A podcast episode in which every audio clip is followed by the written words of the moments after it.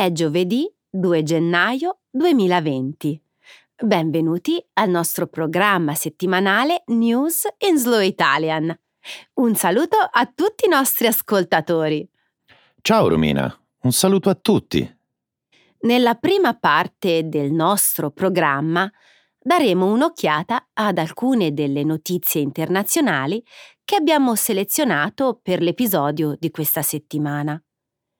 Inizieremo con la rassegna di alcuni dei principali avvenimenti del 2019.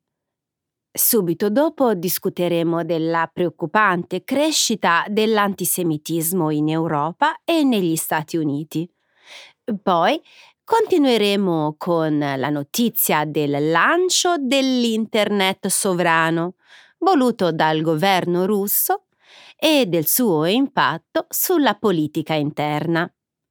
Per finire, vi racconteremo della decisione dell'emittente televisiva canadese CBC di tagliare una scena del film Mamma ho riperso l'aereo, interpretato da Macaulay Culkin, che ha causato forti reazioni da parte del presidente Trump e di alcuni suoi sostenitori.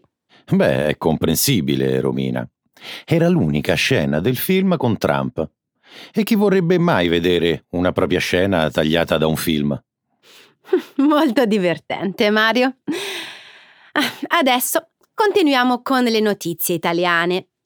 Questa settimana, nel segmento Trending in Italy, parleremo di una decisione della Corte di giustizia europea che ha fatto infuriare i produttori dell'aceto balsamico di Modena. Poi parleremo della tradizionale transumanza dei pastori italiani, recentemente inserita nella lista rappresentativa del patrimonio culturale immateriale dell'UNESCO. Eccellente, Romina. Grazie, Mario.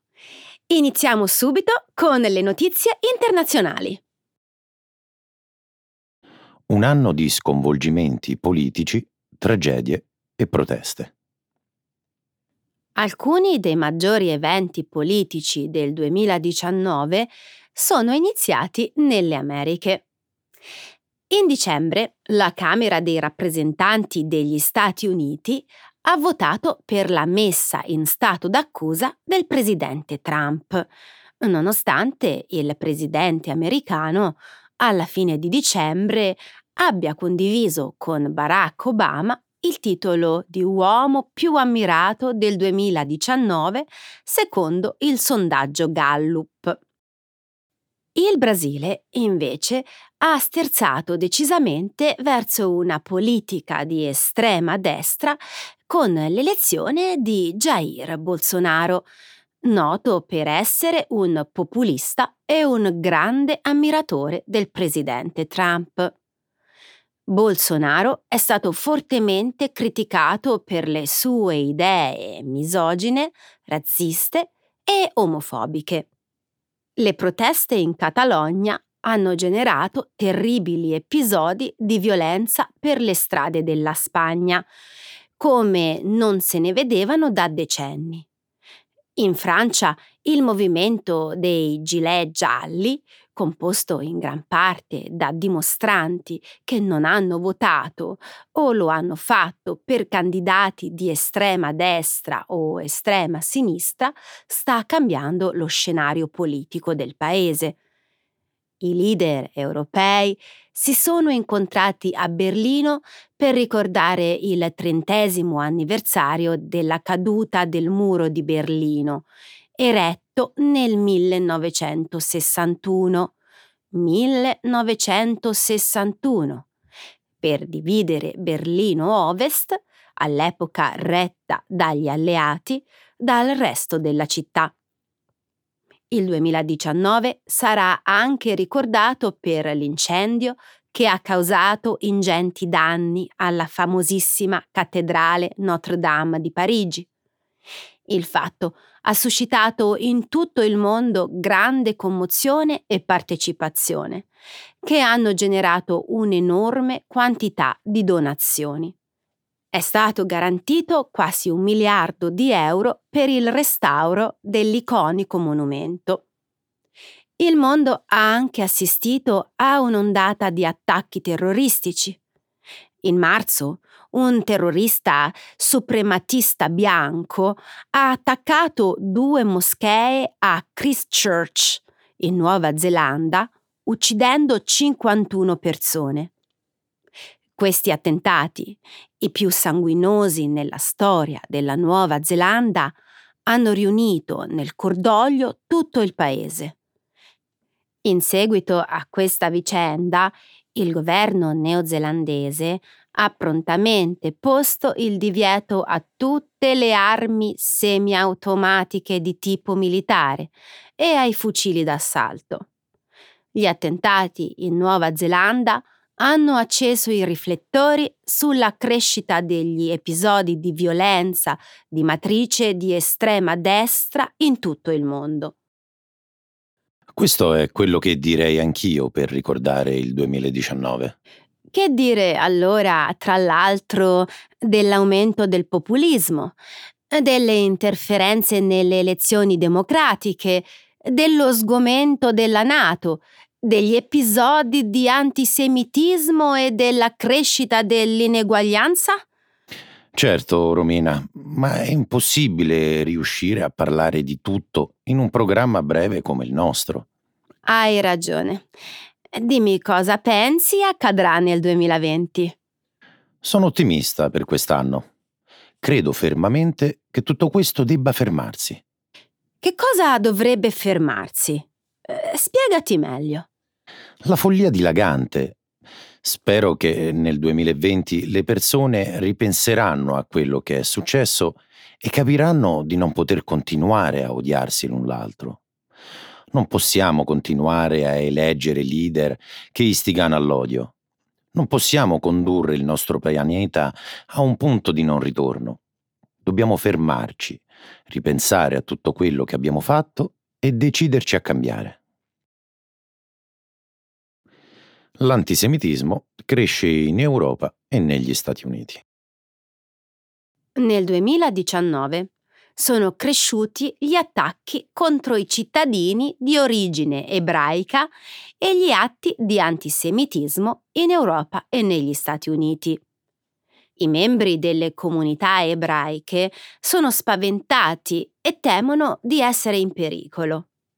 La maggioranza degli attacchi mortali è avvenuta negli Stati Uniti, ma è in Europa che si è registrata la più alta crescita di episodi di antisemitismo e i cittadini di religione ebraica si sentono più che mai minacciati.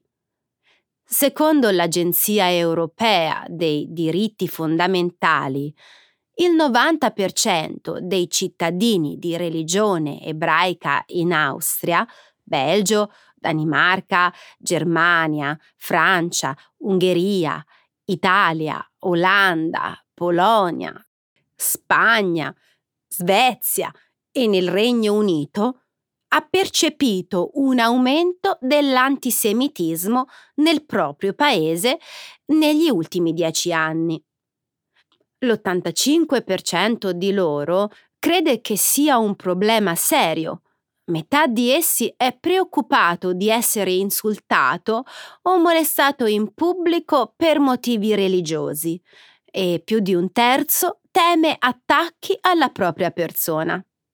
La scorsa settimana un uomo ha ferito cinque persone con un macete durante la celebrazione della Hanukkah a Monsey, nello stato di New York, un'area con una elevata concentrazione di ebrei ultraortodossi. L'attacco è avvenuto otto mesi dopo il massacro alla sinagoga Chabad a Powai, in California e un anno dopo quello alla sinagoga Albero della Vita di Pittsburgh, l'attacco antisemita più sanguinoso della storia degli Stati Uniti. Com'è possibile che l'antisemitismo stia di nuovo crescendo in Europa a soli 75 anni dall'Olocausto. Gli uomini non hanno imparato nulla. Non è successo molto tempo fa. Alcuni sopravvissuti all'Olocausto sono ancora tra noi. È difficile risponderti. Non riesco a capire come si sia arrivati a questo punto. Ti posso solo dire che qui in Europa, dove così recentemente la violenza, l'ostilità e la discriminazione contro le comunità ebraiche hanno portato agli errori dell'Olocausto, non si può assolutamente abbassare la guardia. Anche se non so perché stia succedendo questo, so cosa bisogna fare. I governi europei devono contrastare pregiudizi e stereotipi, organizzando dibattiti pubblici e con l'educazione nelle scuole. I leader politici devono parlare apertamente contro tutte le forme di antisemitismo nella politica. I cittadini europei devono stare a fianco dei propri vicini di religione ebraica per respingere ogni accenno all'intolleranza e all'ostilità. Mario, alcuni potrebbero dire che l'antisemitismo è sostenuto solo da una piccolissima parte della popolazione europea e americana, ma sono certa che senza un'adeguata istruzione e azioni preventive, questa minoranza crescerà. Un ragazzo su cinque, nato dopo il 2000, non sa cosa sia l'olocausto. Sono bastate due generazioni dalla seconda guerra mondiale per far svanire la memoria. Hai ragione, stiamo dimenticando la nostra storia. Se lasciamo che questi pochi individui pieni di odio agiscano incontrastati e senza alcun controllo da parte della società, i valori di base delle nostre nazioni finiranno per esserne irrimediabilmente infettati.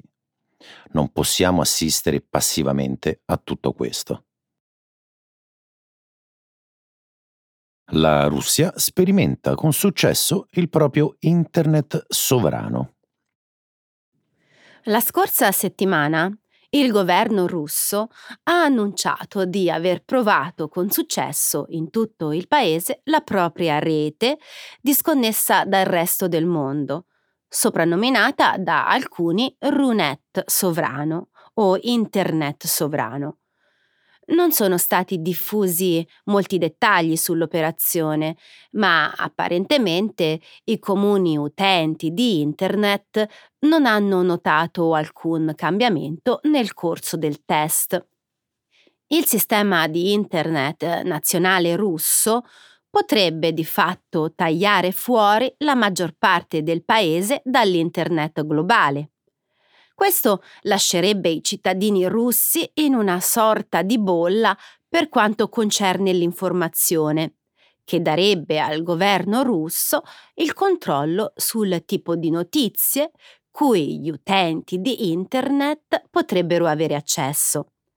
Gli esperti temono che questo filtro potrebbe essere utilizzato per censurare o addirittura bloccare contenuti politicamente delicati, compromettendo il diritto all'informazione e alla libertà di parola.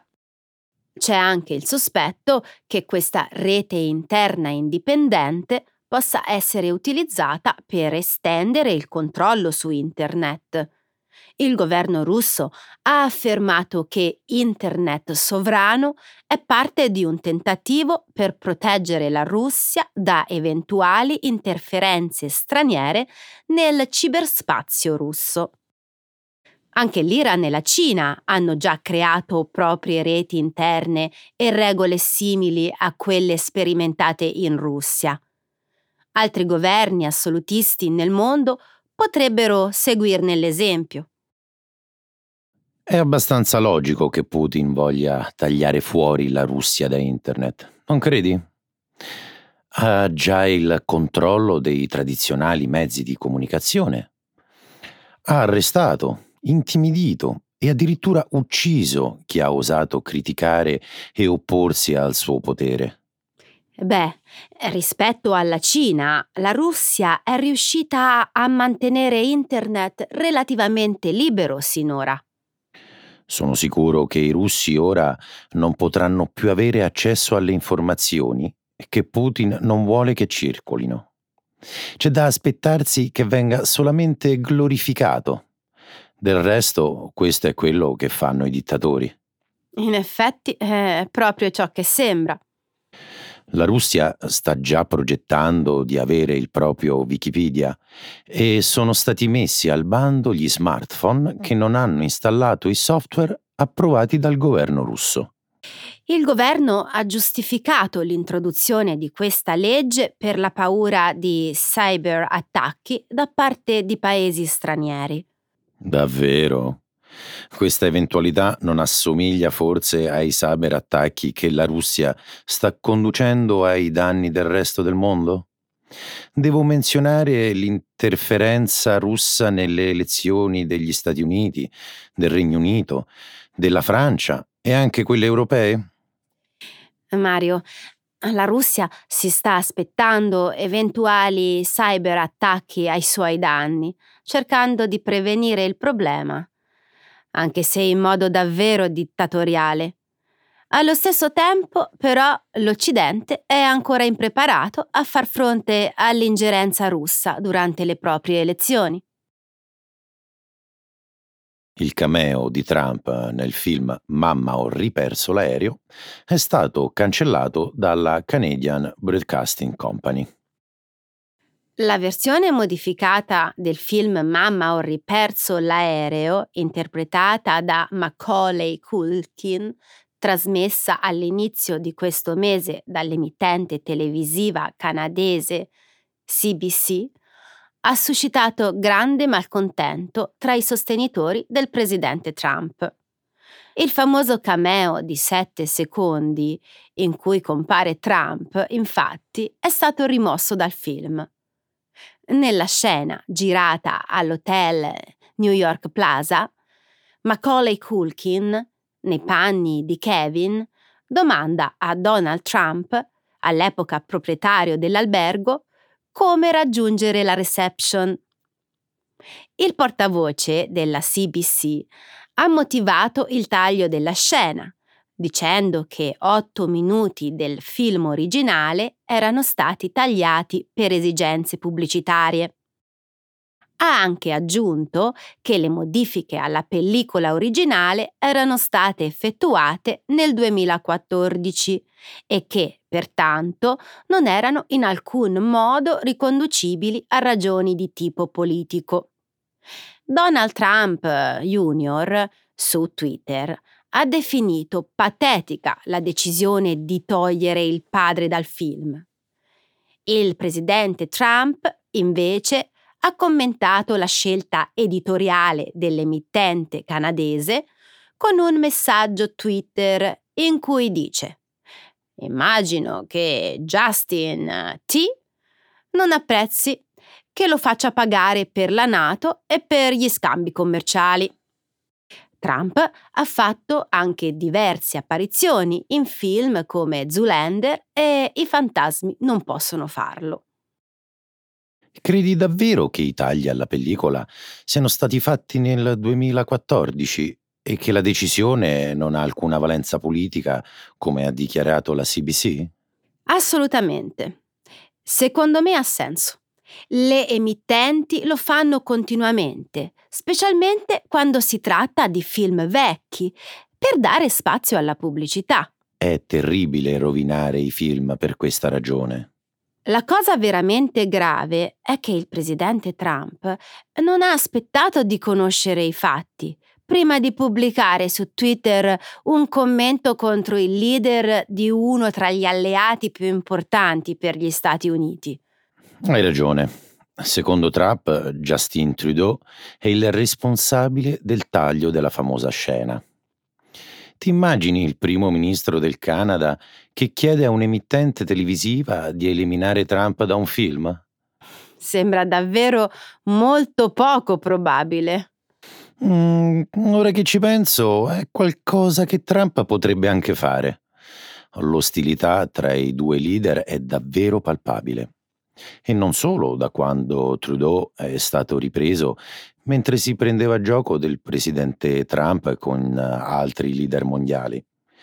Trump in quell'occasione lo definì come un uomo dalle due facce, ma in precedenza l'aveva già offeso numerose volte. Mario, mi sa che ti sei lasciato trasportare un po' dalle tue teorie. Lo pensi davvero? Non so come tu non veda l'importanza storica di tutto questo, Romina. Importanza storica? Stai scherzando? Romina, mamma ho riperso l'aereo, è ora la nuova frontiera per la lotta alla libertà. Ma dai, Mario. La sentenza della Corte UE fa infuriare i produttori dell'aceto balsamico di Modena. Hai letto sui giornali del verdetto emesso dalla Corte di giustizia europea che ha suscitato la rabbia dei produttori dell'aceto balsamico di Modena? Questo prodotto è protetto dal marchio IGP, il riconoscimento di indicazione geografica protetta, che serve a tutelare l'autenticità delle specialità agroalimentari locali da ogni tipo di contraffazione o concorrenza sleale.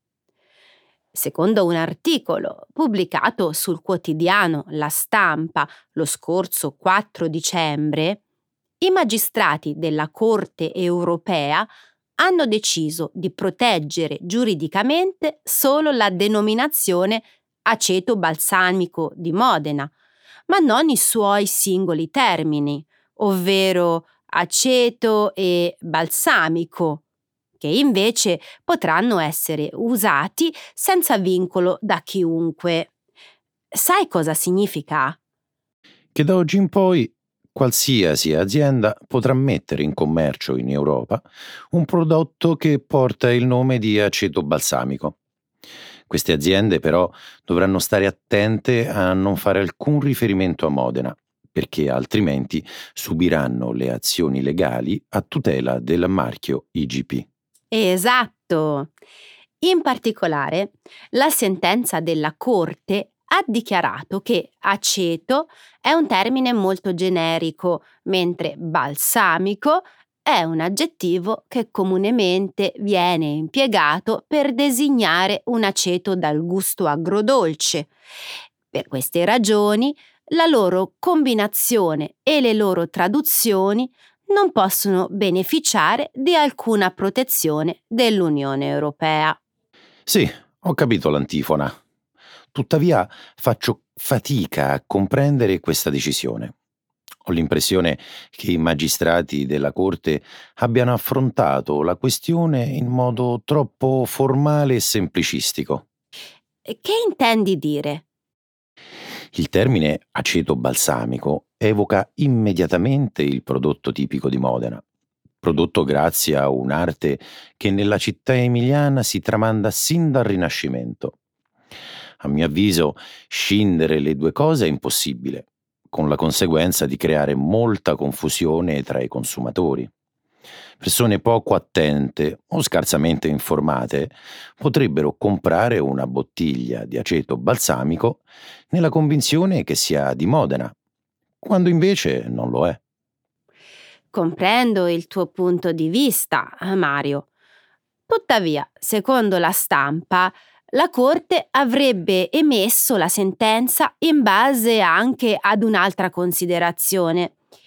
I termini aceto e balsamico sono utilizzati anche per altri due prodotti tipici, l'aceto balsamico tradizionale di Modena e l'aceto balsamico tradizionale di Reggio Emilia, distinti da quello di Modena IGP per gli anni di invecchiamento e un processo di produzione leggermente diverso. Secondo i magistrati europei, quindi, se l'uso dell'espressione aceto balsamico è consentita ai produttori italiani di diverse varietà di aceto, allora può esserlo anche agli altri. Mm, Secondo me quello della Corte europea è un verdetto politico. Lo scorso 12 novembre, su un articolo di Repubblica, ho letto che l'aceto balsamico di Modena viene esportato in 120 paesi nel mondo. Temo che ci siano altri produttori europei che desiderano mettere in commercio prodotti simili, sfruttando il successo internazionale raggiunto in questi anni dal nostro aceto balsamico di Modena. Per quanto questa notizia abbia fatto infuriare i produttori del famoso aceto balsamico modenese, non credo che sia un fatto tanto grave. A mio avviso, l'Italia non può pretendere di difendere i propri prodotti dalla concorrenza impedendo agli altri di realizzare prodotti simili. Eh, bisogna affrontare la concorrenza a testa alta puntando soprattutto sulla qualità e sull'informazione dei consumatori. Credo che tu abbia ragione, Romina. Non c'è tutela migliore per i nostri prodotti della qualità e della bontà. Quando si punta su questi fattori non si sbaglia mai. La transumanza dei pastori italiani è patrimonio culturale dell'UNESCO. Hai sentito eh, che la transumanza, la tradizionale pratica di migrazione stagionale del bestiame, è stata iscritta all'unanimità nella lista rappresentativa del patrimonio culturale immateriale dell'UNESCO? Secondo quanto riportato dai giornali lo scorso 11 dicembre, i delegati dei 24 paesi del Comitato intergovernativo riunitosi a Bogotà, in Colombia, hanno deciso di accogliere la candidatura presentata nel 2018 dall'Italia come capofila insieme ad Austria e Grecia. Il riconoscimento riguarda tutte le comunità italiane indicate come luoghi simbolici della transumanza, come il comune di Amatrice, in provincia di Rieti, da cui è partita la candidatura subito dopo il devastante terremoto Frosolone, in provincia di Isernia. Pesco Costanzo e Anversa degli Abruzzi, in provincia dell'Aquila, Lacedonia, in Alta Irpinia, in Campania, San Marco in Lamis e Volturara Appula in provincia di Foggia, insieme a territori della Lombardia, la Val Senales in Trentino Alto Adige e la Basilicata. Mi fa davvero felice sentire che una pratica rurale italiana così antica, ecologica e rispettosa del benessere degli animali abbia ottenuto un riconoscimento tanto prestigioso. Anch'io ne sono molto contenta. Credo che questo proprio sia soprattutto un elogio a tutte quelle famiglie di pastori italiani che sono riusciti a mantenere viva la tradizione della migrazione stagionale del bestiame, nonostante lo spopolamento delle aree rurali e le difficoltà economiche. Eh sì, i pastori italiani sono riusciti a sopravvivere puntando sulla produzione di qualità piuttosto che sulla quantità. Non è tutto oro quel che luccica, Mario. Il settore della pastorizia è parecchio in crisi. Un articolo del Corriere della Sera, pubblicato lo scorso 11 dicembre, ha dato voce all'allarme lanciato dalla Coldiretti, l'associazione di rappresentanza e assistenza dell'agricoltura italiana. Secondo l'associazione, in Italia oggi ci sarebbero ancora 60.000 allevamenti, ma nell'ultimo decennio il numero di pecore sarebbe passato da circa 7,2 milioni di capi a 6,2 la scomparsa di un milione di esemplari è una perdita considerevole. Lo penso anch'io. L'allarme lanciato dalla Coldiretti riguarda anche i prezzi di vendita troppo bassi per il latte e la carne, dovuti alle importazioni di bassa qualità provenienti dall'estero. A questo si devono aggiungere anche gli attacchi dei lupi, responsabili delle continue stragi di greggi. Mi sembra scontato che gli allevatori e i pastori italiani abbiano bisogno di incrementare i loro guadagni. Pensi che saranno capaci di sfruttare a proprio vantaggio il forte effetto mediatico generato dalla notizia del riconoscimento dell'UNESCO? Io lo spero. Molti si augurano che questo riconoscimento mondiale riesca ad aumentare le vendite dei prodotti e nel contempo ad avere risvolti positivi sulla fragile economia che interessa le piccole aree rurali italiane in cui vivono i pastori. Un esempio è il comune di Amatrice, che nel 2016 è stato colpito da un violento sisma. Non pensi che il turismo possa costituire un'ulteriore fonte di guadagno per gli allevatori? Quest'ultimi, per esempio, potrebbero promuovere la transumanza come un tipo di vacanza adatta ai turisti amanti della natura, degli animali e del trekking.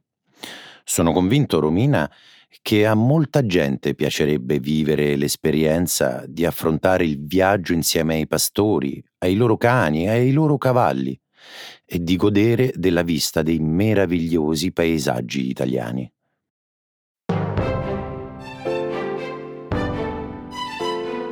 Bene amici, questo primo appuntamento dell'anno è terminato e noi vi facciamo tanti auguri e ci vediamo alla prossima volta. Ciao Mario, buon anno a te e buon anno a tutti i nostri ascoltatori e grazie per averci seguito fino a qui. Ciao.